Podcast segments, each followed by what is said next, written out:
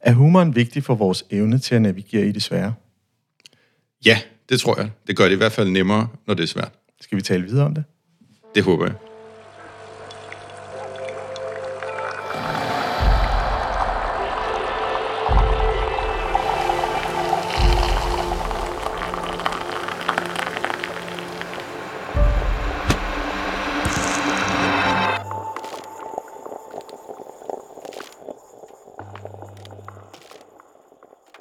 Velkommen til podcastprogrammet Kaffe og Lidelse. Mit navn er Ejhan Gomes, stifter af Mindcloud, og vil være jeres podcastvært i det her finale show, som er afslutningen på sæson 2. Min gæst har en unik evne til at se intelligente detaljer i hverdagens rutiner. Han er kendt for at udfordre vores opfattelse af sandheden og vise os nye perspektiver på verden, særligt for medarbejdere i det offentlige. I denne sæsonfinale vil jeg gerne tage et dybdegående samtale om, hvordan min gæsts observationsevne og humoristiske sans kan give os et unikt indsigt i ledelse. Vi vil undersøge, hvordan ledere kan lære at se de små, men intelligente detaljer, der kan skabe store forskelle i arbejdet på offentlige arbejdspladser. Vi får et indblik i tilgangen til at finde materiale, hvordan detaljer og hverdagsoplevelser kan vise ærlige og måske virkelige tilstande, serveret med sjove og tankevækkende historier. Det er en tilgang, som også kan overføres til ledelse, og med et skarpt øje for detaljer og hverdagsoplevelser, kan det hjælpe med at skabe indsigt og forståelse i de komplekse ledelsesmæssige udfordringer. For nogle gange kan humoren faktisk tage et gravalvorligt emne op og servere det til en tilpas mængde, som modtageren ikke taber sutten helt, så at sige. Så der er noget med det der humor, ja, det kan bedst beskrives som en form for kommunikation eller adfærd, der er beregnet til at skabe morskab eller glæde hos andre. Humor kan tage mange forskellige former, og hvad der opfattes som morsom, kan variere fra person til person. Nogle eksempler på humor kan være vidtigheder, satire, ironi, sarkasme, parodi og ja, karikaturer. Uh, humor kan også bruges som en social coping-mekanisme til at takle stress og negative følelser. Nu når vi er i humorrummet, hvor det er i vores breddegrader, er der lidt plads til skæver skidt byt knap og det uperfekte. Det fede er, at der følger en hel masse smittende energistråler med. Min gæst er Per Helge, der er bedst kendt for hans afsluttende eksamensopgave på DTU med titlen Binær indkodning af cykliske koder via isomorfi med pseudocykliske koder i dellemer. Og dernæst, i den senere tid, har Per været kendt for hans satiriske one-man-show med Jeff Meløgn og varmluftsstrategier for begyndere. Velkommen til. Tusind tak skal du have. Det var noget af en titel. Ja, eksamensprojektet? Ja, det må man sige. Ja, så bare skulle du bare prøve at læse det. Måske, det kan jo godt være. Altså, lidt. Det er, jeg vil sige, det er, det er ikke en page-turner. øhm, det er jo sådan noget, man laver, og så her øh, 20-30 år efter, jeg kan ikke engang selv forstå, hvad der står. Det er jo skrevet sådan matematiksprog, sådan, øh, her er ses nemt, og her kan vi udlede direkte. Og, og man bliver jo vred på forfatteren. Man siger, hvad mener du med ses nemt? Altså, hvorfor skal du tale ned til mig på den måde? De kæmpe røvhul. Det er virkelig, man bliver virkelig provokeret. Det her sidste nemt. Nej, det gør det faktisk ikke. Jeg forstår overhovedet ikke noget. Fantastisk. Og jeg, og jeg er allerede færdig at grine. Øh, ja. vi, skal også, vi skal også lige helt ekstraordinært, i hvert fald, introducere Lisette Steffensen, som er en nulevende afdelingsleder i det offentlige, der har mellemleder travlt. Velkommen til. Mange tak, Ejhan. Og hej til Per Helge. Hej.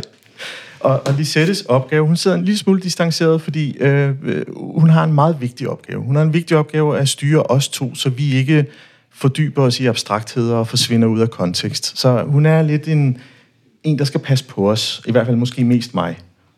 Ja, du nikker? Ja, jeg nikker. yes.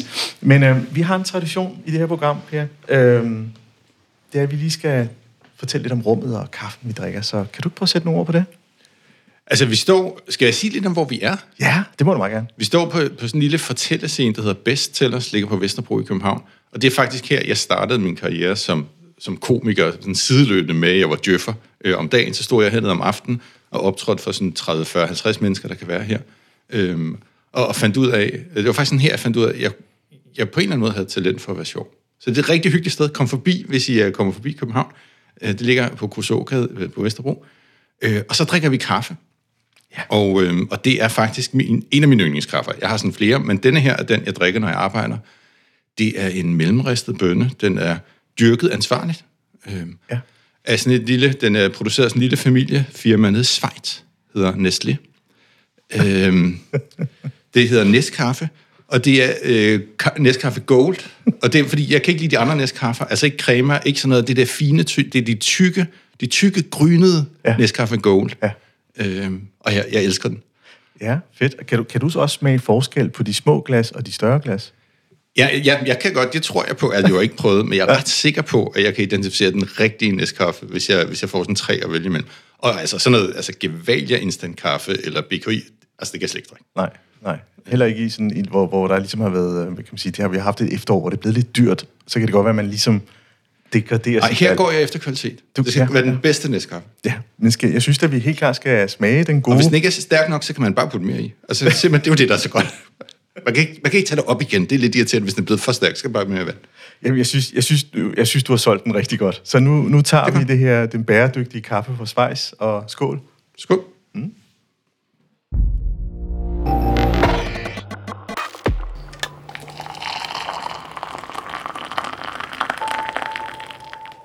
Jeg synes, jeg synes den smager godt. Det er bære, bæredygtige kaffe fra Schweiz. Det, det, det, den, den, den er købt. Der står på glasset, at den er dyrket bæredygtigt. Ja, jo. Så ja. må man jo tro på det. Det er Nestlé. Ja. De vil vel ikke lyve? Nej, det, det tænker jeg heller ikke. Det tænker jeg heller ikke. Nå, skal vi gå i gang? Yes. Vi har, ja, normalt, som jeg siger, når jeg får en gæst øh, til det her program, så plejer jeg sådan at få øh, et faktark, hvor man lige sådan beskriver, hvad der optager en, og en lille, lille historie om, om, om dig også. Og i den, der øh, afslører du så fint, at du har været kontor, kontorchef i øh, Forskningsministeriet tilbage i 98. Og du skrev så fint, at du har begået alle de fejl, man kan gøre på de ni måneder, du var ansat, som man nu kan gøre som leder. Heriblandt øh, være medarbejdernes ven. Kan du prøve at fortælle os lidt om, hvad det handlede om? Jo, øh, ja, jeg tror, jeg kom bredt rundt i, hvordan man ikke er, er, kontorchef på 100 måder. Øh, det, der skete, var, at jeg var sådan relativt, jeg var 29, og, og vi havde arbejdet sammen med sådan en gruppe unge mennesker, der var kommet ind i Forskningsministeriet og skulle være Danmark med i infosamfundet. Ja. Og tænkte store tanker om, kan man lave et rejsekort? Uh, det ville være spændende. Øh, det, i, I 90'erne. Og så forsvandt vores øh, kontorchef, han skulle noget andet, og så blev jeg så konstitueret øh, som kontorchef. Øh, og jeg havde selvfølgelig drømme om, at det skulle forvandles til en rigtig stilling. Øh, men der var, der var som, som altid det offentlige, så var der lige noget andet, der skulle falde på plads, før man kunne, øh, før man kunne finde ud af, hvem der skulle have stillingen rigtigt. Så jeg havde sådan ni måneder til at gøre mig lækker. Og det... og, og, og problemet var, at jeg kunne jo simpelthen ikke finde ud af det. Det første, jeg gjorde, det var at invitere alle mine medarbejdere til min 30-års fødselsdag. Ja. Fordi øh, vi havde været venner før. Så vi skulle da ikke holde op med at være venner nu, bare fordi jeg var deres chef. Så det er jo ikke spor akavet, vel? Så går man til 30 års fødselsdag og drikker sig fuld sammen, og næste dag, Nå, øh, Kåre, ja, nu skal du have en rigtig lorteopgave. Men du kan jo ikke være sur på mig, for vi er jo venner. Oh, Så, fik man, så, sætter man, så tager man dem som gisler, ikke? Ja. hvor de ikke kan protestere eller være sur, eller sidde sådan, har Helge er også en idiot. Ja. Fordi vi er jo venner, har jo lige været til min fødselsdag. Hallo? Jeg gav mad, og vi. Selvfølgelig, Øhm, så det var det første, jeg gjorde. Det andet, jeg gjorde, det var, at jeg sådan helt... Øh, hver gang de besluttede noget idiotisk, øh, og det gjorde de jo tit, øhm, og, og på et tidspunkt, kan jeg huske, der havde vi, der havde vi besluttet, øh, at vi skulle lave det digitale Danmark, sådan et stort projekt. Øh, og det var, og det lyver jeg altså ikke, det blev besluttet, fordi der var, det var et godt bogstavrim. Ja. Altså, vi havde foreslået, at vi skulle lave den digitale økonomi. Det var der ikke engang, der tæt på. Ingen tændt på det digitale økonomi. Nej, digitale Danmark, det lyder godt. Så besluttede vi det. Ingen vidste, hvad projektet skulle handle om. Det var helt, der- der var overhovedet ikke brug for det. Øh, Men det besluttede ministeren, vi skulle lave, og så var jeg jo så, det var så mit kontor, der skulle lave det. Så går jeg ned til mine medarbejdere, samler dem mandag morgen. Ja, de har besluttet det her. Det er hul i hovedet. Det er fuldkommen idiotisk. Det, ingen ved, hvad vi skal bruge det til. Det, det bliver spild af tid. Det er det dummeste projekt. Nå, Anne øh, og Lisbeth, vil I stå for det? Vil I arbejde fuldtid for det? Mere end fuldtid? Overarbejde næste ni måneder? Kunne det ikke være fedt? Nu hvor jeg rigtig har motiveret jer. Ja. Altså, øh, ja, og for det ikke skal være løgn, så havde jeg også på et tidspunkt øh, været lille smule kæreste med en af mine medarbejdere. Så øh, for, apropos, Ah, okay. så det, det gik rigtig godt. Øhm, og ja, jeg har da også stået og skældt en ud til en fest, og hun begyndte at græde, fordi jeg ikke synes, hun var motiveret. Altså, det var... Altså bag, og det er jo det her er jo et eksempel på, at øh, humor, det er tragedie plus tid. Fordi mens det skete, var det absolut en tragedie. Det var forf- jeg var virkelig dårlig chef. Øh, men her, nu kan vi jo heldigvis mange år efter øh, grine af det, ja. øh, forhåbentlig. Altså, Trods alt, øh, ja, et par år siden. ja. Men så er der det her med, at øh, ni måneder, var, var det så sådan, hvor du havde senderkendelsen at sige, det her, det er ikke mig, eller... Nej, altså det endte faktisk, det er jo så der, hvor det bliver mindre sjovt, men øh, det endte med, at jeg gik ned med stress over det, fordi jeg simpelthen var så dårlig til det, og der var at, tusind andre forklaringer selvfølgelig også, ikke? Men til sidst måtte jeg simpelthen erkende, at... Øh, altså på det der helt klassiske måde, hvor jeg sad med min bror på en café og begyndte, da han spurgte, hvordan har du det egentlig, Per? Og så begyndte jeg bare at græde, sådan helt brød sammen. Ja. Øh, jeg kunne slet ikke svare. Og så var jeg sådan, ah, okay, jeg har det, jeg har, jeg har det jo bare ikke så godt. Øhm, og så øh, sagde jeg op med undskyldningen, at jeg havde fået lyst til at skrive en bog. Så tog jeg til Cuba og skrev en bog. Øh, men det var ikke derfor. Det var fordi, at jeg simpelthen ikke kunne holde til det længere. Men tog du så til Cuba og skrev en bog? Så tog jeg til Cuba og skrev ja, en bog. Så du holdt ved? Altså, det er jo ikke for, at du bare egentlig... Nej, for ellers ville det ligesom blive afsløret. Jeg var bare en svækling, der ikke kunne holde til Boston. Så, så jeg tog til Cuba. Dejligt, kan anbefales. Øh, jeg skrev også en roman, der, der endte med at udkomme. Øh, Mailstorm, som er sådan en krimi om overvågning af internet. Ja, den udkom 2000. Ja, jeg tror, den udkom med 2000. Den er, hvis I læser den dag, vil den nok føles en, en anelse forældet, fordi Forældet, ja. den handler meget om internet, og internet har for, forandret sig en anelse siden. Altså, og der er jo et eller andet, altså selv de ni måneder, nu har du også øh, været øh, knyttet til nogle andre styrelser og ministerier efterfølgende, Ja. øh, og, og, det har så ikke været som leder, men, men mere som medarbejder, eller Ja. konsulent, om du vil. Ja, ja, så, ja jeg, jeg er heldigvis øh, for, for alle, for, for medarbejdere, så er jeg ikke blevet chef igen nogensinde. Øh, øh, nej, så jeg har været sådan typisk sådan en specialkonsulent, som man jo kalder det det offentlige, for, ja. for det lyder lidt fint. Øh, og så har jeg lavet strategi, øh, typisk. Øh, tit sådan i, altså helt tæt på, på direktionen. Ikke? Så var ham, ham, der bærer direktionens taske og skriver, laver deres powerpoints ja. og laver deres strategier. Ja. Men så når du, når du sådan i dag, øh, nu er du i gang med, med fire runde af Djøf med løgn, og, og turnerer sådan set på, på landsplan. Øh, hvor kommer alt det fra? Altså, hvor, hvor, hvor, hvor, hvor er du, du har jo fanget nogle detaljer, som, som er sjovt, når du, når du præsenterer det, men der er jo også noget alvorligt ved det. Det er jo faktisk en, en situation, man oplever i det offentlige Danmark. At, at øh, ledere skal både begå sig i at løse kerneopgaven og være der for medarbejderne, og så skal vi have innovationspladser rundt omkring, og, og så videre. De der detaljer fanger du jo. Øh, så hvordan er dit detektivarbejde i dag? Jamen, jeg tror, min fordel i forhold til, hvis, hvis jeg havde været en af en klassisk komiker, der springer ud som komiker som 18-årig, og så aldrig har haft et job andet end måske at sidde netto, øhm, så er fordelen, at jeg har været på indersiden. Mm. Så jeg kan nogle af de grundlæggende ting, som, som jo er det her med øh, de, de mekanismer, der er, når ledelsen sidder meget langt fra medarbejderne og beslutter, nu skal vi noget fint og fancy, mm. og det så overhovedet ikke øh, stemmer overens med det, der faktisk foregår nede på gulvet, der hvor medarbejderne laver mm. ydelserne. Øhm, så, så der er sådan nogle grundlæggende ting, både i, sådan, i strukturer og processer, øhm, og forholdet mellem mennesker, også hvordan man reagerer, hvad det er mennesker, som, som så jo så får nogle nye udtryk hele tiden. Ikke? Det ændrer sig jo hele tiden. Jeg kunne jo ikke lave mit første show nu. Øh, Nu har der været corona, nu har der, nu er der pludselig, nu holder man møder på Teams, øhm, så der er jo nogle, nogle, nogle konkrete, det kommer til udtryk på en ny måde nu, ikke? Ja. Øh, men grundmekanismerne er det samme. Øhm, de, de forhold, der er mellem medarbejderne, det sociale spil, der er mellem medarbejderne, det forhold, der er til cheferne. Øhm, så, så det, jeg gør, det er, at jeg bruger min egen erfaring fra, fra min karriere, øhm, og når jeg så skal lave et nyt show, så interviewer jeg øh, tit øh, en masse mennesker. Ja, okay. Øhm, og det er jo også det, jeg gjorde her med mit nyeste show, hvor, som jo handler om at komme tilbage efter corona. Øhm, der, der fik jeg lov til at optræde. Det, jeg tit laver, jeg laver en aftale med nogle virksomheder om, jeg vil optræde for dem. Øhm, og så får jeg lov til at interviewe deres medarbejdere først. Og så får de noget, jeg ellers aldrig tilbyder, nemlig et show, der handler specifikt om dem. Øh, for, det, for det er super svært at lave. Det tager alt for lang tid. Det kan ikke, der er ingen økonomi i det, vel? Men det gør jeg i, den til, i det tilfælde, siger det kan jeg lave for jer. Øh, til gengæld får jeg så adgang til medarbejderne. Ja. Fordi lige præcis det her med, med øh, virtuelle møder, det, det ved jeg, det indgår i dit show, og, og detaljegraden i, i din opmærksomhed i den er jo ret imponerende.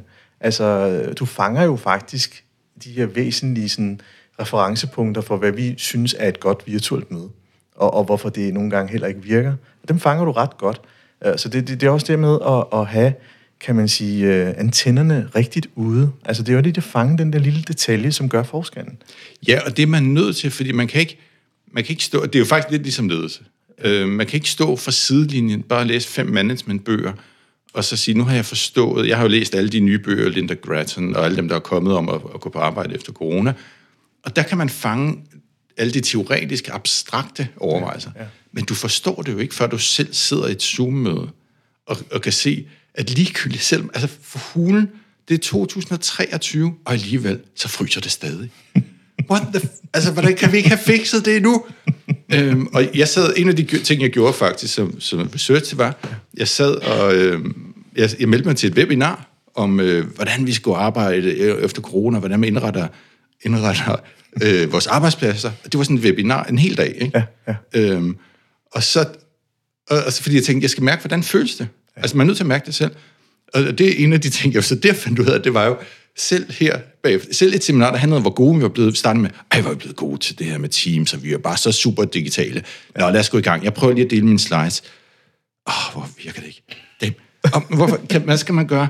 Nå, altså, jeg lyver ikke. Der var syv oplæg under det der seminar, som handlede om at, komme tilbage efter corona og fem af dem kunne ikke dele deres slides. Og så var der en anden, Jørgen, har du sat den sikkerhedssætning, og vi kan ikke... Nå, okay. Jamen, så hvad gør vi så? Jamen, så kan du sende... Altså, Præcis. og allerede der har vi det sjovt, ikke? Ja. Og så den der følelse af at sidde i fem timer. Man kan jo ikke koncentrere sig fem timer til et webinar. Det kan jo ikke lade sig gøre. Det er jo fysisk, menneskeligt umuligt. Så begynder man at svare mails, ikke? Og så begynder man... Og så misser man pludselig en pointe. Sådan, åh oh, shit, hvad skete ja. der? Hvad, hvad tænker du? Øh, så man, Ja, ja. Hvad siger du, Per Helge? Til hvad? ja. ja. Forbindelsen røg lige. Ja, ja det var, du, var, du fandt lige ud, kan gentage det? Øhm, så, så, så det er også noget, jeg gør, ikke? At, at sætte mig, så man kan mærke det fysisk. Ja. Øhm, Ja, for det, det er jo en, altså, øh, en ting er, at du sådan har oplevet det på egen hår, eller øh, hår, og krop hedder det, hvor kom det fra, øhm, og, og set det fra indersiden af, øh, så, så kan jeg også ikke lade være med at tænke, jamen har vi egentlig reelt ændret os? Er det egentlig bare, mekanismerne er de samme? Det er bare, vi har måske, øh, nu, nu bare et eksempel, for min folkeskoletid, der var det en stor videovogn, der blev trillet ind i klasseværelset. Det var Betamax, og vi brugte kvarter, det gjorde læreren, på at få den her, hvad hed han, den der svenske lille tegneseriefigur, øh, Alfons Åberg, der var den. Mm. Og det, det, det var jo, hvad, 5-7 minutter afspillet. Men det tog et kvarter for at sætte den her video til at fungere. Øh, og det, hvis man overfører det til dag, så er det jo Teams-mødet. Så kan man ikke få sliden til at virke. Altså, vi, vi gør jo de samme ting. ja, og det er, det er jo sådan nogle ikoniske situationer, og i mit, mit første show, der, øh, der er en af de, jeg har jo en historie om, sådan, om omstrukturering af mit, i Døffeløgn 1, mit første show, som jo starter med den, den ikoniske situation, vi er alle sammen samlet, direktøren skal præsentere den nye struktur, Ja, og så kan de ikke tænde projektoren. Og det er jo, altså, og det er jo også igen helt utroligt. Hvordan kan vi ikke lære, hvordan kan vi ikke lære at tænde den fucking projekt? Hvordan kan det lade sig gøre? Og, og det er jo faktisk, jeg tror faktisk, hvis vi lige bliver alvorlige, der ligger et eller andet i, at vi bruger så lang tid. Der har jo siddet strategikonsulenter i månedsvis og forberedt powerpoints, og hvor, hvordan skal vi organisere, hvem skal sidde hvor og sådan noget. Men den der lille dumme ting, med at finde øh, fjernbetjening til projekterne og rent faktisk tjekke, at det virker, det har man ikke fået gjort. Nej, for det er lidt under vores værdighed. Ja, og jeg tror, jeg har en spoiler her, ikke? Fordi der, hvis jeg må, Ja. så var det jo pedellen, der tog kost og lige trykket op, fordi øh, Ja, og det er fjernbetjening manglede. Det er jo det ultimative symbol sådan på, på akademikerne over for dem, der faktisk ved, hvordan ting fungerer. Ikke? Så tager han en kost og tænder den med en kost, hvis de stadig, stadig leder efter fjernbetjening. Ja. Øhm, og, og det, er jo sådan nogle, det er jo sådan nogle situationer, jeg altid er på udkig efter, fordi de, for det første er de sjove, og for det andet, så siger de noget om forholdet på arbejdspladsen. Ikke? Det siger et eller andet om, hvordan, jeg tror, at han joke i showet om, at der løber, der løber sådan et 20 djøffer rundt øh, med en samlet årsløn, der kan finansiere et mindre provinshospital, og alligevel er de ikke ude af stand til at finde den fjernbetjening. Ikke? lige præcis, lige præcis. Og det er sådan lidt, altså, øh, ledelse af nu 23, ikke? så øh, øh, man snakker, altså, der er jo skrevet artikler frem og tilbage, LinkedIn er fyldt med det, og i øjeblikket er det sådan noget psykologisk tryghed. Skab psykologisk tryghed for dine medarbejdere. Øh, de skal kunne, kunne sige deres mening, uden der er repressalier. Det er sådan typisk medarbejderstandpunktet. Lederne, de er mere stressede. De skal både løse deres kerneopgaver og egentlig også være meget følsomme og lytte til medarbejdernes problemstillinger. I hele det kontekst, så sker der også en anden bevægelse. Det er, at øh, ja, altså, er man nu sikker på, at man har den samme sideplads, nu man på den arbejdsplads, man nu trods alt har et arbejde i? Eller skal man kæmpe hver morgen? Det er sådan en ting, kommunerne er begyndt på. Ja, hvad tænker du om det? Fordi det er jo, vi har jo ikke tid til tanker mere. Nej, altså det der med sædepladserne, det, var, det jo også noget, der er med med en ny show, kan vi vel godt sige, uden at røbe for meget. Præcis. Øh, og det var faktisk baseret på et interview med, med en stor offentlig myndighed, som, jeg, som var sød, og så jeg, som ikke skal hænge ud. Men hvor der var kommet sådan en, en øh, der var sådan en topchef, som bare sådan, ej, nu kommer vi tilbage efter corona, nu skal vi blive mere funky, og ej, hvor var vi dygtige. Ja. Øh, så nu skal vi sidde på en ny måde, så vi mødes på tværs, og så... Og, og det var jo den der tanke, det var jo ikke bare fordi, der, at, at vi skulle have færre brugere, det handlede selvfølgelig også lidt om, øh, men, men det var jo også den der tanke, hvis de bare sad på en ny måde hver dag, så kunne det være en eller anden fra, at sagsbehandlerne mødte en af juristerne, og bum, så ville de være blevet mere innovative. Øh, og så sad alle sagsbehandlerne, øh, og som jeg siger med så nogle sagsbehandlere, de kan godt lide deres plads. De vil gerne sidde det samme sted, som de, de har siddet det samme sted siden slutningen af 90'erne. Og de har overhovedet ikke lyst øh, til at flytte plads, for det første. Øhm, og for det andet, så sidder de et sted, hvor der sidder nogen, som hjælper dem i det daglige. Ja. Så det er super upraktisk. Så det, der skete, som jo også er en del af showet, men det er jo bare en til en taget fra virkeligheden, ja. det er, at de der sagsbehandlere, jamen de er pligtskyldigt. De tog alle deres ting, som man skulle i slutningen af dagen, tager man sin ting, sætter ind i et skab, så vælger man en ny plads øh, næste morgen. Men de valgte bare den samme plads næste morgen. så valgte de alle sammen samme plads. Og så var de sådan, jamen nu har vi jo gjort, som vi skal. Det tager godt nok et kvarter hver eftermiddag, vi skal pakke ned og ud igen. Men vi gør, som vi sidder innovativt, bare det samme sted. Og så blev de jo sure, topless. Det var ikke det, der var meningen. Nej. Nu, er det sammen, nu må jeg tage sammen. Og så, og så lavede man den her regel med, at de skulle sidde to forskellige steder. ja. øhm, og det var ikke, der skulle man nok have givet op, ikke? fordi nu er det blevet en børnehave, ikke? øhm, og så lavede de, der på den her arbejdsplads de havde så faktisk, de havde to stormkontorer med sagsbehandlere, ja. øhm, og så lavede de sådan en lokumsaftale. Så mandag til onsdag, så sad det der, det plejede. Og torsdag og fredag, så byttede de. så sad de præcis, som de plejede, bare et andet stormskontor. De var jo vant til den. Øhm, og, og der gav, der gav Tomlinson så op. Jamen, det er egentlig ret interessant, fordi så egentlig, i stedet for at lytte til, altså, det, det virker ikke naturligt. Øh, jeg tror, øh, jeg var til et øh, foredrag for mange år siden, hvor øh, nogen for, for, for Mærsk, øh, sådan ret øh, chief officer, et eller andet, øh, man kunne mærke i rummet, der, der trådte noget betydningsfuldt ind. Øhm, og det vi snakkede om, det var sådan noget som at øhm, modtage gaver fra kunder og eventuelt borgere i forhold til, når man løser opgaver. Og det han sagde, det var, jamen hvis du for eksempel er vant til at bruge, når du bor derhjemme og skal ned ad trapperne og bruge, kan man sige, skraldespandene, og det, der ligger naturligt for dig, det er at bruge skraldespandene, der ligger til den anden ejerforening, jamen så gør du det. Lige meget, hvor mange skriverier, der bliver skrevet, for det, er ikke en, det, det andet er unaturligt. Det ligger ikke på vejen. Så i stedet for at modarbejde hele den, den menneskelige, naturlige proces, så måske bare indoperere den, og så gøre det til en virkelighed. Og det med med gaverne, det var, jamen, så lav en ramme til 300 kroner. Over det, så er det ikke okay, eksempelvis. Og det kunne godt være, at man skulle tænke lidt det smartere ind, fordi sådan nogle åbne kontorlandskaber, det, det imødekommer jo kun én type menneske, der kan forstå og begå sig i det der. Og, og, og hvis man er super koncentreret og elsker at sidde og nørde i sin egen verden, så, så kan man jo ikke holde ud og være sådan et sted. Nej, og det er, jo, det er jo det, der sker, ikke? for det er jo, det, der, altså, det er jo også det, der sker. Det her, øh, mit eksempel, at der sidder en topleder, hun synes jo, det er fedt at sidde et nyt sted hver dag, fordi sådan er hun. Og så det passer til hendes arbejds øh, situation, og hende, den måde, hun arbejder. I øvrigt sidder hun jo nærmest sikkert kun 10 minutter ad gangen ned, ikke? Så det, altså, og, og så, så begår man jo tit som menneske, det er jo sådan en helt grundlæggende menneskereaktion, man tror, alle andre er som en selv. Øh, og hvis de ikke er, så vil de få bedre at blive det. De der sagsbehandlere, de vil få det meget bedre, hvis de ligesom var lidt mere, øh, sad lidt mere nogle nye steder hver dag, lidt til mig, så vil de blive ligesom en innovativ som mig. Ja. Øhm, altså, det er jo sådan noget, det er jo der, det bliver sjovt, og det er jo det, det er menneskeligt. Og, altså, jeg har jo også, jeg har det sådan nogle gange lidt hårdt med fremtidsforskere, dem har jeg også øh, øh, øh, lyttet en del til. Og hvis der er noget, en fremtidsforsker øh, ved, så er det, lige om lidt, så vil alle mennesker være ligesom fremtidsforskere. Altså, de vil skifte job hele tiden. De vil, altså, jeg hørte faktisk en fremtidsforsker, øh, som, og jeg havde, jeg havde faktisk helt kvarters joke, som ikke kom med i showet, for der var ikke plads, øh, men som havde det der med, ah, at fremover, så vil vi shoppe rundt i arbejdslivet, sidde, så vil have et par jobs øh, lige et par år, og så måske sidde på en ø i Grækenland, skrive en bog, og, og så tage tilbage. Og det var jo, blev jo holdt det foredrag over for sådan nogle så sagsbehandlertyper. Ja. Og de, lignede, det var som, de kiggede på hende, som om hun var en fremmed planet. Sidde på en ø i Grækenland skrive bog. Altså, de her var jo sagsbehandlere, de shoppede rundt på den måde, sådan tog de på år som sagsbehandlere, og så, når børnene var store, så tog de nogle flere år som sagsbehandlere. For det var deres liv jo, det kunne de godt lide. Og det var det der med, at vi tror, at alle skal være ligesom os selv. Ja, lige præcis. Men der er jo nogen, altså de her mennesker, det de godt kan lide, det er at lave det samme hver dag. Og være dygtig til det, og gøre det effektivt. Øhm, og, og, og, og have fokus på, på detaljer. Og det er jo sådan noget som, sådan noget som mig, øh, og så topleder, de hader, vi hader detaljer, vi hader at lave det samme. Mm. Når vi laver det samme tre dage, så er vi færdige med det. Men det er ikke alle mennesker, der har det sådan. Lige præcis, lige præcis. Og det, det er meget interessant, men det skal vi dykke øh, lidt nærmere ned i. Øh, men først skal vi lige have noget mere af den gode kaffe. Lækkert. Ja.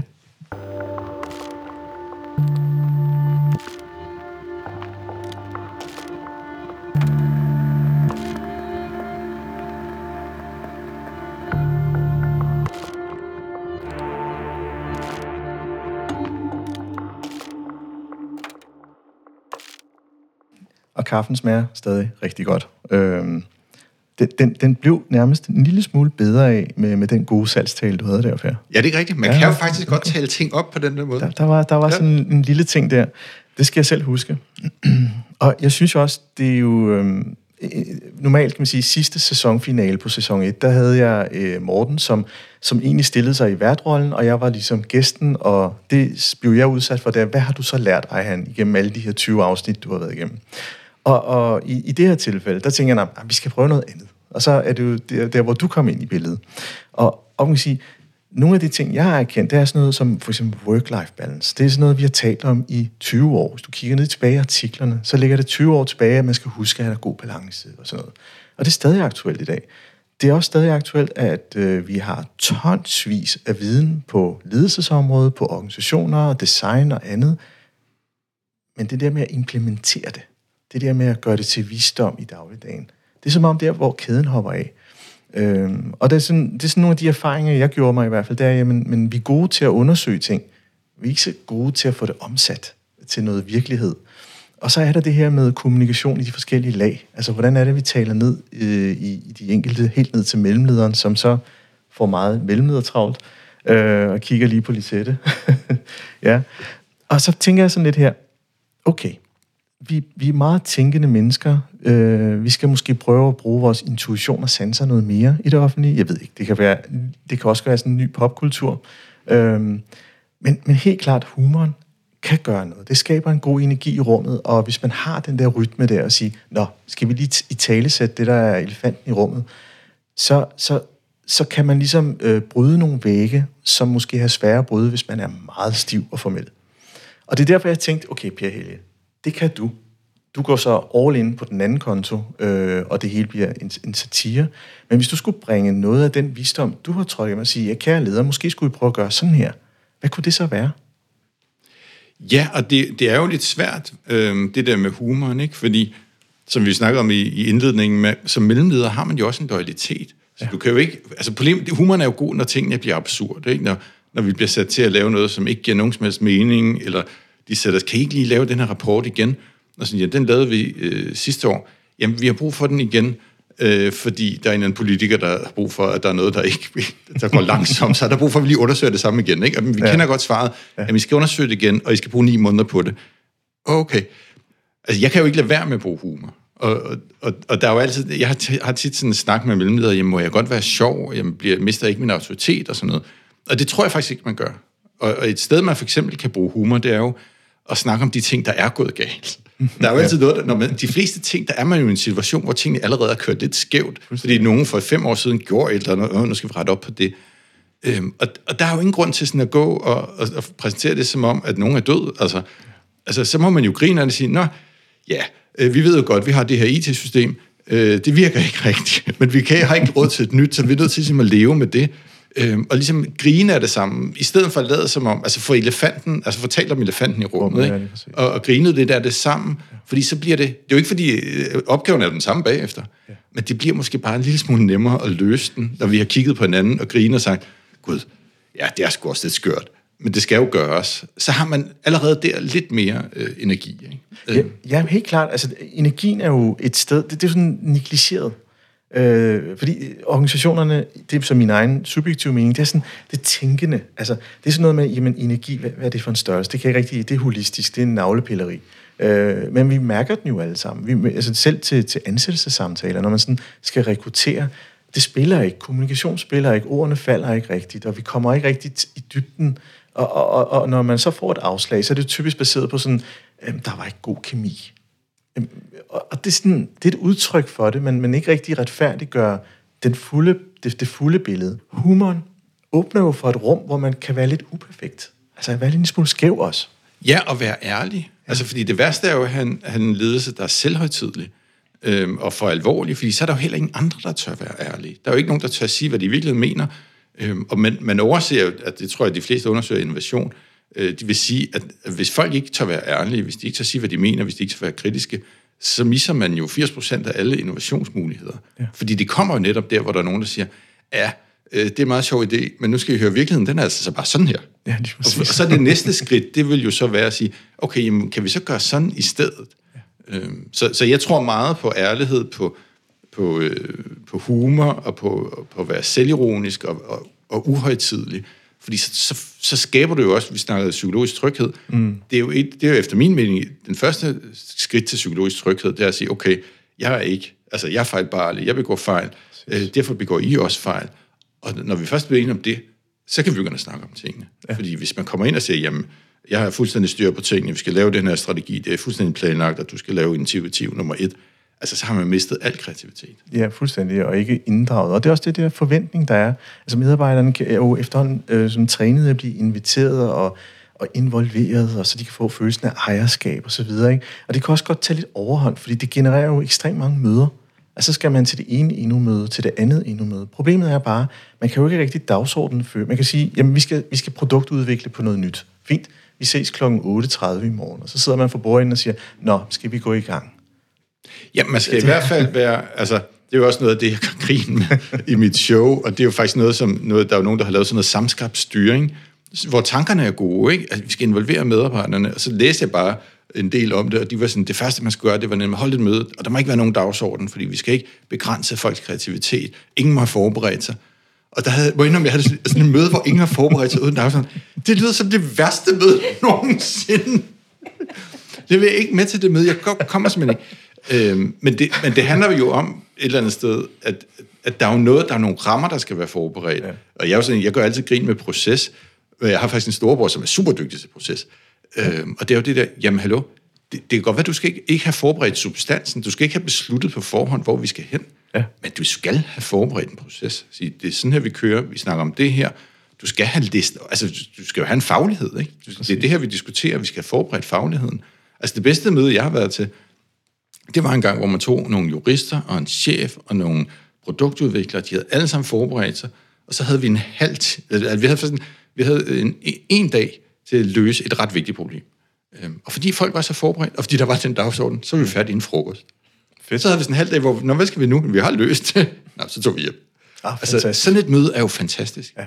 Men sådan et møde, hvor man bare kommer ind, og ingen er forberedt sig, fordi de opdagede først en møde øh, for et kvarter, sådan, shit, det er jo i dag.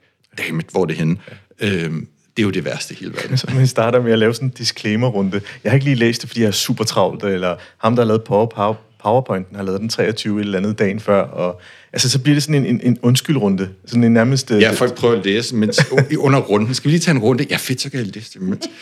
øhm, altså præcis, det, det er jo det værste. Ikke? Jamen alt det der maskespil, ikke? Altså, for fanden, øh, hvem tør være den idioten i rummet, som øh, Simon Sinek plejer at sige? Hans, øh, sådan, der er en, der siger, undskyld, jeg forstår faktisk ikke, hvad vi har gang i. Men det er nogle gange, jo højere op i ledelseslag du kommer, jo sværere bliver det faktisk at sige, undskyld, stop, det her store IT-projekt, vi er ved at beslutte, hvad er det? Ja, præcis. Øh, og det er jo rigtigt. Jo tættere man kommer på topledelsen, det sværere er det at, at sige fra. Øhm, og, og desværre er det ligesom... Altså både... Og, og, og problem, altså problemet er jo, at toplederen måske heller ikke selv ved det. Så du sidder jo også, altså især hvis du arbejder med en minister, så kan du jo sidde med en minister, der ikke selv har forstået det, vi diskuterer. Ja. Og, og så er det virkelig, og, og der er jo ikke nogen, altså jeg kan huske, og så sidder man jo med en minister, en departementchef, en afdelingschef, to kontorchefer, og måske en, jeg har været den fuldmægtige der, hvor, hvor man bare sidder til, holy, de, de, de aner ikke, hvad vi snakker om. Ja. Ingen af dem ved det.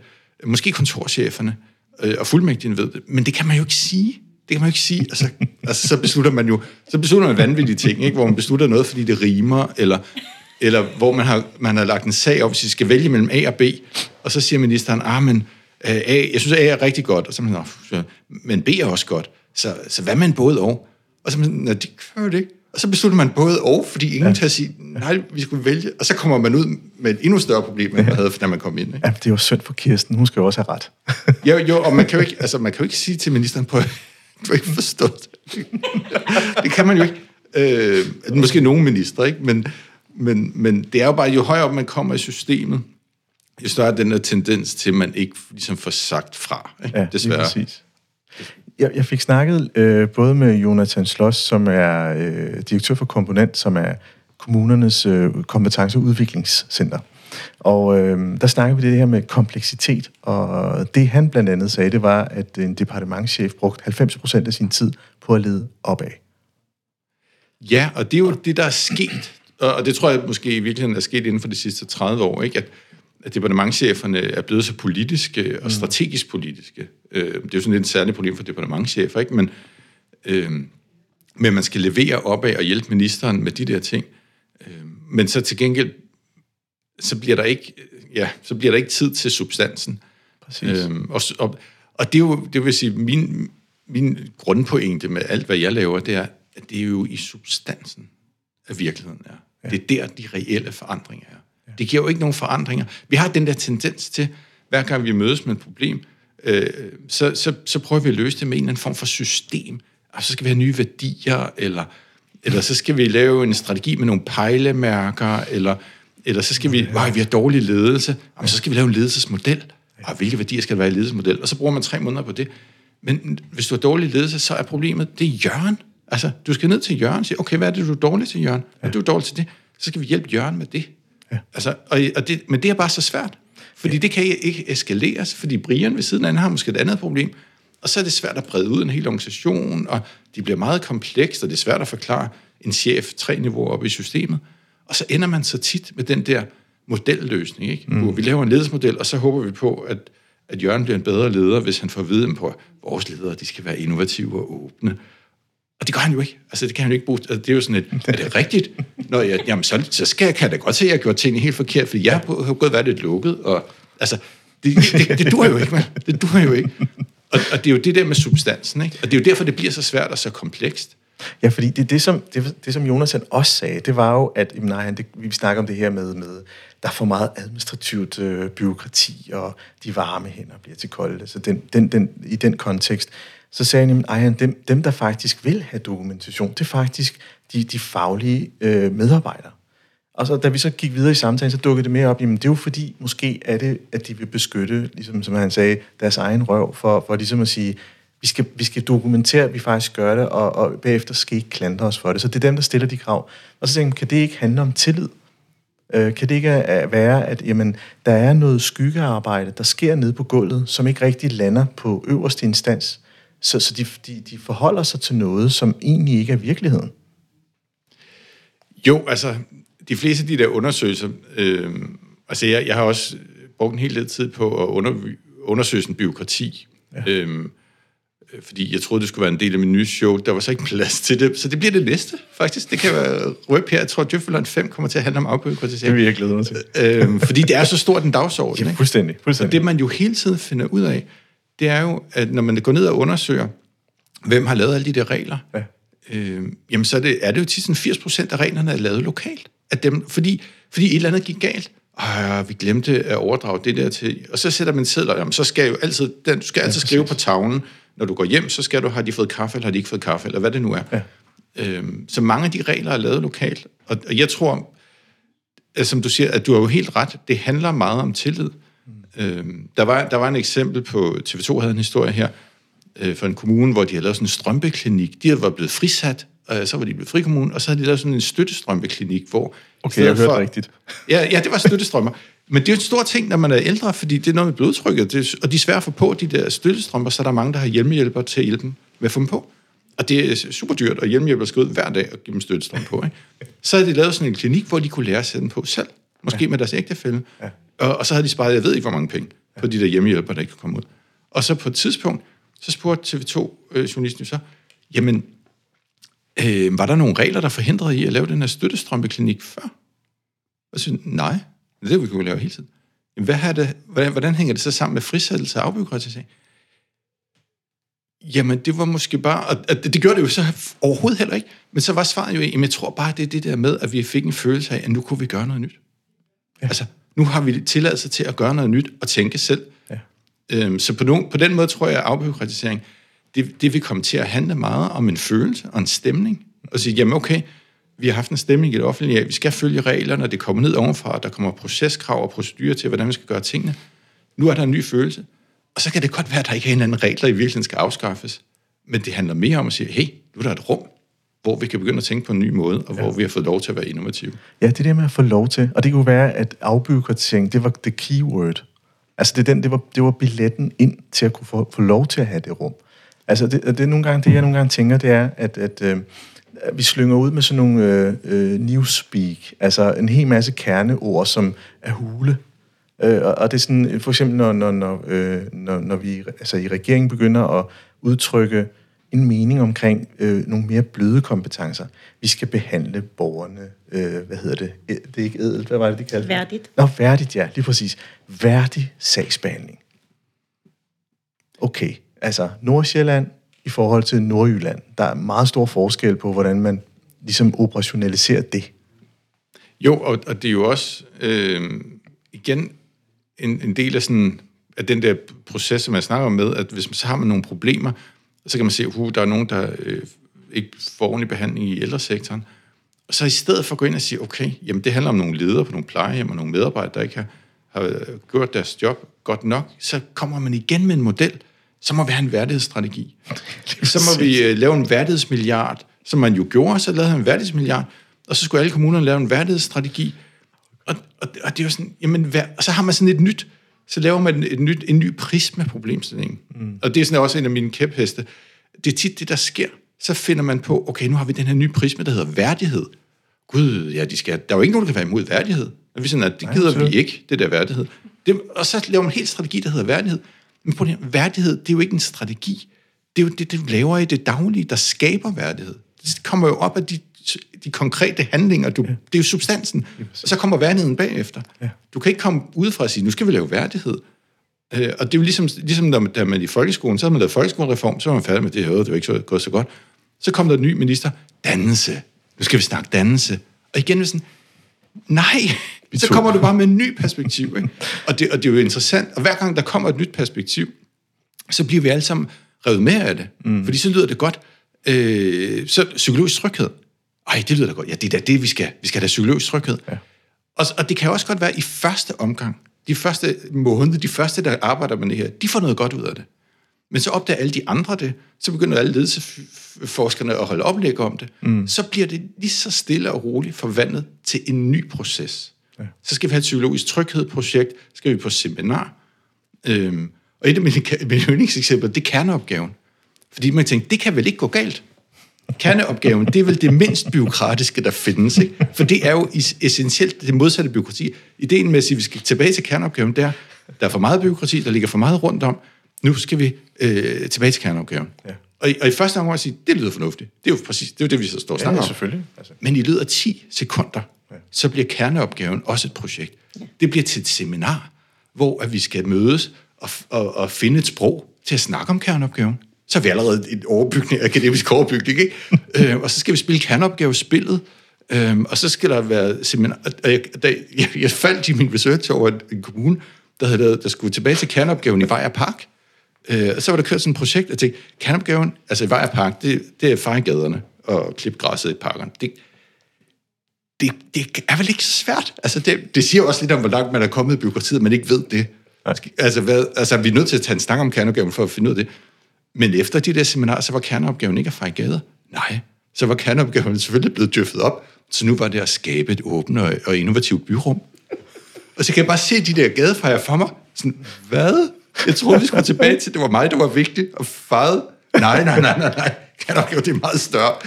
Altså, og det er det, vi gør hele tiden. Lige, så- lige, ligegyldigt, hvor fornuftige vores tanker er, vores ja. idéer er, hver gang der kommer noget, kerneopgaven, psykologisk tryghed, ja. så går der 10 sekunder, så er det blevet til et projekt, der kan rulles ud på et seminar, og så er der så nogen som os, øh, som står og, og djøffer det op og akademiserer det, Ja. og til sidst er det bare blevet sådan et eller andet, så sidder der en mellemleder, øh, du kigger på dig, øh, og siger, åh, gud, det er onsdag, nu skal vi også rulle det her psykologisk tryghed ud. Åh, Jørgen, tager du den? det er en lorteopgave. Jørgen, tager du den? Stakkes Jørgen. og, og det var den lukkede leder, var det ikke det, det var? ja, præcis. Lige manden til at tage den opgave. Og det er egentlig meget, altså, min oplevelse er, når, når man holder foredrag om psykologisk tryghed, så efterlader man med den her undring. Og den er, den er sund nok. Når man så kommer hjem, så tager driften over. Ja. Og når man så har det som et punkt til ledermødet om, om tre ugers tid, det står helt særligt, punkt 3, psykologisk tryghed, opsamling, hvad har vi lært? Så er det super svært at lige forholde sig til den, fordi de første syv punkter, som ikke står der, handlede om personalledelse. Og, og alt, hvad der egentlig foregår i organisationen, som er fuldstændig meget, meget relevant og meget tæt på. Så det her psykologisk tryghed, det bliver sådan distanceret, og så kan det godt være, kan du ikke bare skrive tre ord og sende den op til, til direktionen? Ja, kan vi, og så, så, så Vi det gør med det der med, kan vi finde noget, vi gør allerede, som vi lidt kan sige, vi gjorde på grund af den her nye strategi? Jamen, men, men, altså, det, det, og det er min kamp med, altså, det her med, med, med det her program, det er jo også sådan, hey, skal vi ikke, altså, det skal næsten være skamfuldt at begynde at gøre sådan der, altså sige, stop, grænser, nej, vi skal Men simplificere. det er jo, altså, jeg ved ikke, hvilken en af mine mange tusind anekdoter, jeg skal fortælle. Øh, men, men, bare det er jo, start fra en ende af. men det er jo det der med, med hverdagen, ikke? Det er jo det der hverdag, der bare øh, udrydder alle gode tanker øh, så, fra seminaret, ikke? Altså, så kommer man tilbage. Øh, jeg, mit, det, det, er en- det, det, det er ikke helt det samme, men det, det, jeg kan huske første gang, jeg oplevede det, det var, øh, da jeg var i ministerverdenen, vi kunne ikke få vores projekter til at komme i mål. Det, det sejlede, vi overskred deadlines, og det var, der var, der var ikke styr på ting, der var kaos, hvor skal vi egentlig hen? Ja. Og det var fordi, det var et ministerium, ministeren besluttede hele tiden noget nyt, og, mm. altså, så det var kaos. Men det så besluttede man så, at vi skal fikse det, vi satte alle medarbejdere på projektlederkursus. Mm. Det var sådan en ting, ikke? Så alle skal på projekt, fordi så var der den der, hvis bare de bliver gode til projektledelse, så kan vi finde ud af. Så kom jeg også på det der kursus, og så har man jo sådan en fantasiverden på det der kursussted. Ja, man skal sætte smarte mål, der er målbare i alle de der ting. Ja, det er præcis. øh, og lære alle de, altså, man er bare sådan i, nej, hvor bliver det godt nu? Nu bliver det godt. Jeg kan godt se, det alle de ting, vi gjorde galt. Og, og de var så, så skægge, de der, jeg ved ikke, om de stadig gør det stadig. Der skulle man skrive et brev til sig selv. Øh, når man er færdig med kurset, skriver man et brev, putter en kuvert, og så sender de det tre måneder senere. Fordi så, så, så får man sådan en reminder tre måneder senere om, kan du huske, Per, du lovede dig selv at gøre det her. Og så skrev jeg glad, ja, kære Per Helge, husk, at du skal sætte smarte mål. og så gav jeg det. Og så tog jeg tilbage, og så gik der tre måneder, og så sad jeg bare i superdagen, alting sejlede. Jeg havde en anden øh, projekt, hvor medarbejderne, de havde selvfølgelig, at deres chef havde selvfølgelig ikke givet dem Ja, tid til at være med, og styregruppen, de kunne ikke finde noget at beslutte noget, øh, og der var kommet tre andre projekter ind, der saboterede det. Og så fik jeg det, så kom der sådan en dalsekretær, jeg havde fuldstændig glemt det. Øh, Per, du har fået et brev, og det var sådan et rigtigt brev, altså ikke ja. Gud, et rigtigt brev, nej, hvor spændende. Ja. Det var sådan, nej, det bliver en god dag, så du har det der brev. Hej Per Helge, du skal huske at sætte smarte mål. Og jeg var bare sådan, hvem er det kæmpemæssige kvejpande, der har skrevet det? Jeg gider du at stikke det her skråt op i røven? Det, det er jo ikke det, det hvad, hvad tror du? For, og det er jo, altså... Du skulle have svaret. det er du bare sådan, det kan du være selv. Fordi virkeligheden er jo så vild, ikke? Den, den skyller jo bare alle de der intentioner ud med badevandet, ikke? Øh, Og det er jo sådan et eller andet sted... Øh, åh, hvad fanden var det? Det var, det var Susanne Ekman. Hun har skrevet en bog, der hedder øh, Livsfarlig gæld øh, og velfærden, der ja. Er på vej mod kollaps. Øh, Og hende havde jeg inde som gæst, og vi, vi prøvede sådan at... Øh, jeg gav hende noget modellervoks til at sige, prøv at skabe det væsen, der skal redde os alle sammen ud af det her.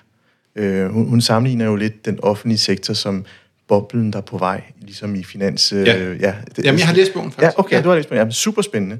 Og, og, og noget, nogle af de samtaler, vi havde, det er jo, jamen, okay, du er, du er leverandør, og du skal give, afgive et tilbud til eksempelvis et IT-system, og, og der er en eller anden sådan økonomisk ramme, der altid er for lav, øh, og, og for at kunne få opgaven, så afleverer du, du et tilbud, du måske godt på forhånd ved, at det er nok ikke den fulde pakke. Så laver du tillægsprodukter, og så overskrider vi budgettet alligevel. Og, og hvis vi kan pege på rigtig mange af de store byggeprojekter i Danmark, som også er stukket helt af, så, så er det jo et mønster, der gentager sig. Og så tænker jeg, er der ikke snart et klogt hoved, der siger, kære venner, stop. Jo, men, jo, men, men, men du er bare nødt til at se på, på strukturen. Ja. Øhm, fordi det der kommer jo på grund af en særlig struktur. Øhm, og det er, altså først er der en eller anden, først er der en eller anden øh, topleder. Han er jo ikke helt i toppen. Han kan jo ikke beslutte alting selv. Men han er måske direktør for en eller anden styrelse. Han vil gerne bygge et nyt lækker hus. Øh, nede på havnen. Super lækker. Det er en af de andre han har sådan et hus. Ja. Øh, det vil vi også have. Øhm, så laver de et budgetforslag og siger, okay, hvor meget vil det koste? Øh, så kommer hans folk og regner på det og siger, at det vil så koste 50 millioner, ved jeg. Så jamen, det kan vi ikke foreslå øh, ministeriet, for det vil vi ikke få. Så kan vi, kan vi få til at koste 45? Og så siger de, nej, det kan vi ikke. Jamen, det vil jeg sådan noget. Okay, så laver vi et nyt forslag, som allerede er fusket, hvor det så koster 45, fordi så kan han få det besluttet. øhm, så sender de det ind, så får de måske spørge, 45, det kan I ikke få, 43. Nå, okay, kan vi få til at få, så koster det 43. Så bliver det endelig besluttet. Så bliver det udbudt, og så sker der det, som du siger, så er der tre, der skal byde på det. De ved, så regner deres ingeniør på det. Det koster 50. Ja, det kan vi jo ikke byde. De har 43. Ja, det, det, det koster.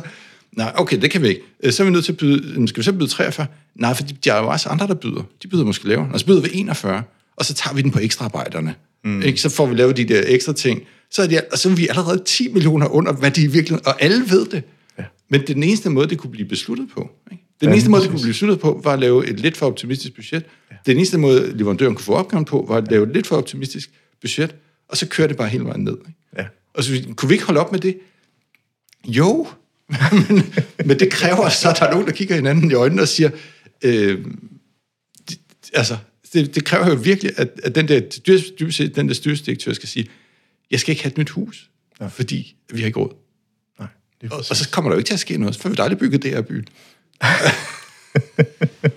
Men ja, ja. Det er i hvert fald en arbejdskultur, der er værd at kigge på, eller en struktur, som du så fint siger. Nu skal vi have den sidste kaffe, inden vi skal til at runde af, Per. Ej, allerede? Ja, ja. Mere kaffe. Ja, mere kaffe.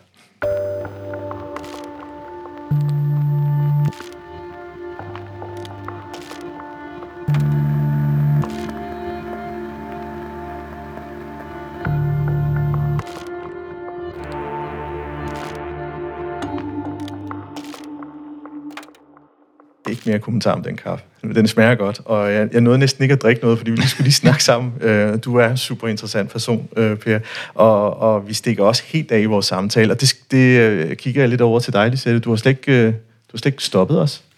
Jeg sidder og drømmer. Okay. Ja, det var ikke lige meningen, men øh, ja, det kan jeg også noget. det er så fint. Ja, det kunne være et, et andet podcastprogram måske. Ja, nå, ja. Men, men altså, altså en ting, jeg tænker, jamen alle det her, vi, vi har talt om i så mange år, og egentlig det, der også giver dig, kan man sige, benzin til dine shows. Altså hvis, hvis det offentlige virkede, så ville der ikke være noget, der hedder Djøf med løgn, tænker jeg. Ej, det vil være en frygtelig verden. Ja, så, så jeg ved godt, Så det er, til at have et job igen, jo. jeg ved godt, det er lidt paradoxalt, men vi skal prøve at pege på noget, der gør dig arbejdsløs. Ja, det hjælper jeg ikke med. Nej. Okay, jo, lad os gøre det. Jeg gør det. Lad os gøre Men, det. men, men for eksempel, når, hvis jeg går ind i en styrelse, og efter corona, så har der været det her med sp- afspritning og sådan noget. Ikke? Og så ser man den her kaffemaskine, der står, må ikke bruges, øh, før man ligesom har spritet af. Og så står der på displayet til kaffemaskinen, at displayet tåler ikke sprit.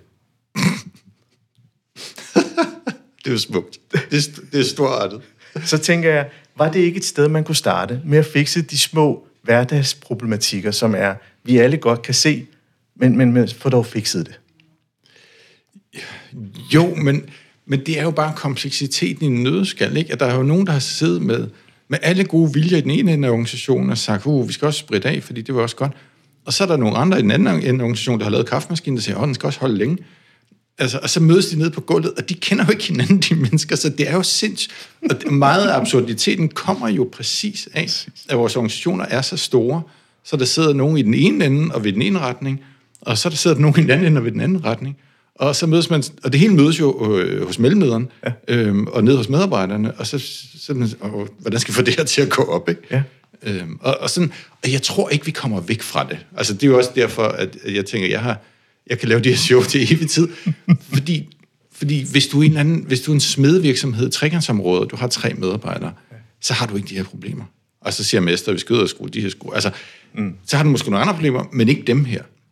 Du får dem jo først, når, når din organisation bliver mere end 300-400 mennesker. Så begynder du at få de her, hvor ledelsen kommer så langt fra, fra medarbejderne, at toplederens idéer øh, simpelthen ikke giver mening, når man når ned til dem, der faktisk laver produkterne. Eller at der sidder nogen over i HR, som ved den ene retning, og så sidder der nogen i direktionssekretariatet ved den anden, øh, og så kan man ellers skænde om, om hvem der skal, skal have ret.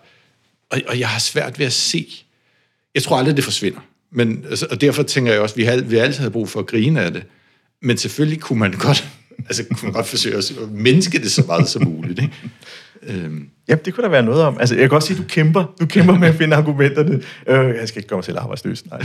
Øh, jeg tænker, altså bare sådan noget med, at vi fjerner skraldespandene, fordi det er et sparetiltag.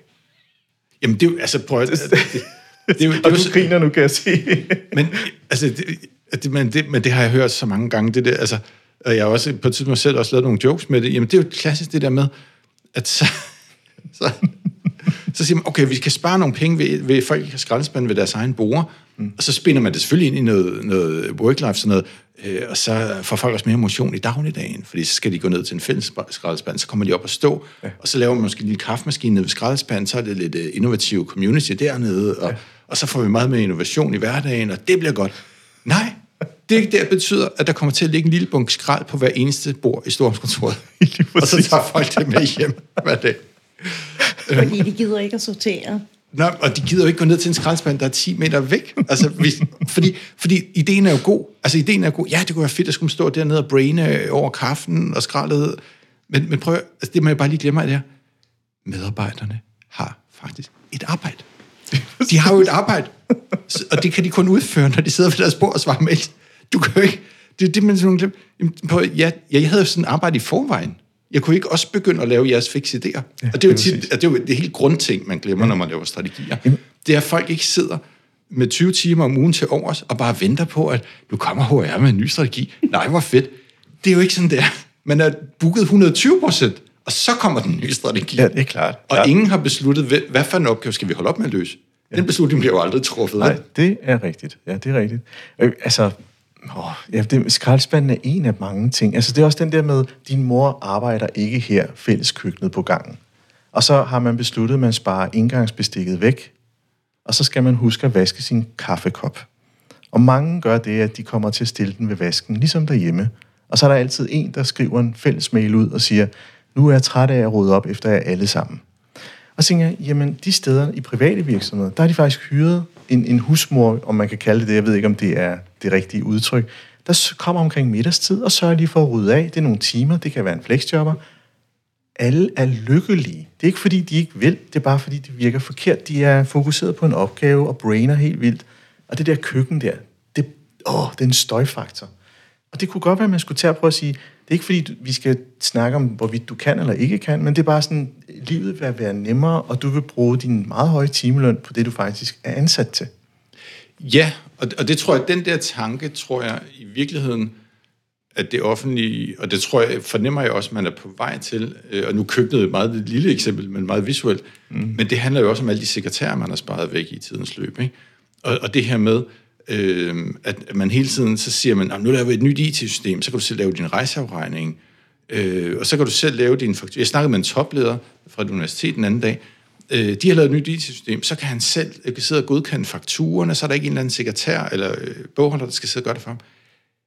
Men det er jo idiotisk. Så sidder han, for det første skal han lære det. Han gør det ikke selv tit, så han skal lære det forfra hver gang. Ja, lige præcis. Øhm, så det tager allerede tid. Og så skal han sidde og trykke på... Og så, og så har han selvfølgelig lavet det dårligt, det gør man jo. Så han skal have tre drop-down-menuer og fem tryk for hver faktur. Så nu sidder der en eller anden topleder på et universitet. Og i stedet for at være topleder og skabe god forskning, så skal han bruge et kvarter eller 20 minutter hver uge på at sidde og klikke fakturer. Så det gør han selvfølgelig ikke, og så kommer de bagud, og så får han mails om, at du er kommet bagud. Ja. Og, og der tror jeg, og, og det samme sådan, kan man sige, jo lidt er sket med sundhedsplatformen og lægerne, og, altså, fordi så tænker man, så kan man bare, og, og, og, det, og, det, og det er også fordi, man er, som man er, at det er jo ikke sådan, man ruller et system ud, så ser man, om det virker, og så sparer man sekretærerne væk. Nej, nej, nej, for så, bliver de, så, så får man jo aldrig besparelse, så ved man jo godt. Nej, det er så jo- man starter med, så for sekretæren væk, rulle lige til systemet og så opdager man, hov, det virkede ikke helt endnu. Næsten. og, så, og der tror jeg faktisk, det hører jeg faktisk en del, der snakker om det her med at sige, okay, det kan godt være, at vi skal tænke den der tanke om, med at vi skal fjerne alt det administrative, vi skal fjerne alle støttefunktionerne, fordi det ender med, at, at folk, der, der burde have lavet noget fornuftigt på et højere niveau, laver de der støttefunktioner selv. Ja, fordi det, det, altså, at kunne forandre noget, det er en ressourceindtag. Hvis man først starter med at erkende, at det her det koster mere i udviklingsperioden og implementeringsfasen, så kan man bagefter se sparepotentialet. Men du har fuldstændig ret. Businessplanen siger jo, vi sparer øh, tre sekretær, hvis vi øh, gør det her i stedet for. Jeg tror, IT-systemerne er et godt eksempel på, på, på selv samme. Jo, og så sidder der nogle økonomer, som, lad os nu være ærlige, med god ret ved, at hvis de ikke tager de der midler, så har de, i løbet af kun 10 sekunder, så har de der tre medarbejdere, der skulle spares væk, så har de sørget for nogle nye opgaver. Fordi, de, fordi ham, der er direktør derovre, hvor de skulle spares væk, han vil sgu da ikke af med dem. så har han, han der fundet noget andet, de kan lave, fordi det er jo tre årsværk. Det, skal de, altså, det ved vi jo godt, ikke? Ja, jamen, så man er jo nødt til at være altså, der er, jo- der er jo også en grund til mistillid nogle gange, ikke? Når der sidder et økonomi, jeg kender også en økonomidirektør i en kommune, ikke? Han ved jo godt, at over det med over den anden forvaltning. Ja. Altså, hvis han ikke tager de der årsværk med det samme, så er de pludselig travlt med noget andet. Ja. Og så kan man ikke spare dem væk. Altså, så, altså igen, det er, jo, det er jo systemet, det er jo strukturerne, øh, der skaber de her ting, på godt og ondt. Øh, Ja, lige præcis. Lige præcis. Og vi skal til at runde af. Ja, det har været en, det har været en fornøjelse. Vi har været bredt omkring. Virkelig meget, virkelig meget. Og øh, jeg synes, på mange måder, så kom vi ind i så mange områder, både om i forhold til situationer, øh, anekdoter, øh, vi, vi, vi lavede nogle koblinger til ledelse og nogle hverdagsting og oplevelser. Øh, jeg synes, det har været en fed måde at slutte sæsonen af på, og tusind tak for, for den her fede samtale. Det har været en fornøjelse. I lige måde, tak. Også til dig, til Tak fordi jeg måtte lytte med. I lige måde, tak.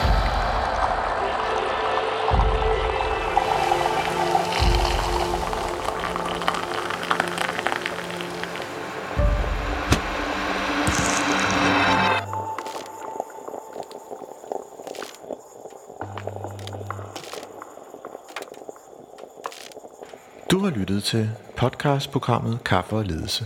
Ønsker du at lytte til flere afsnit? Gå ind på mindcloud.dk, hvor du har links til flere.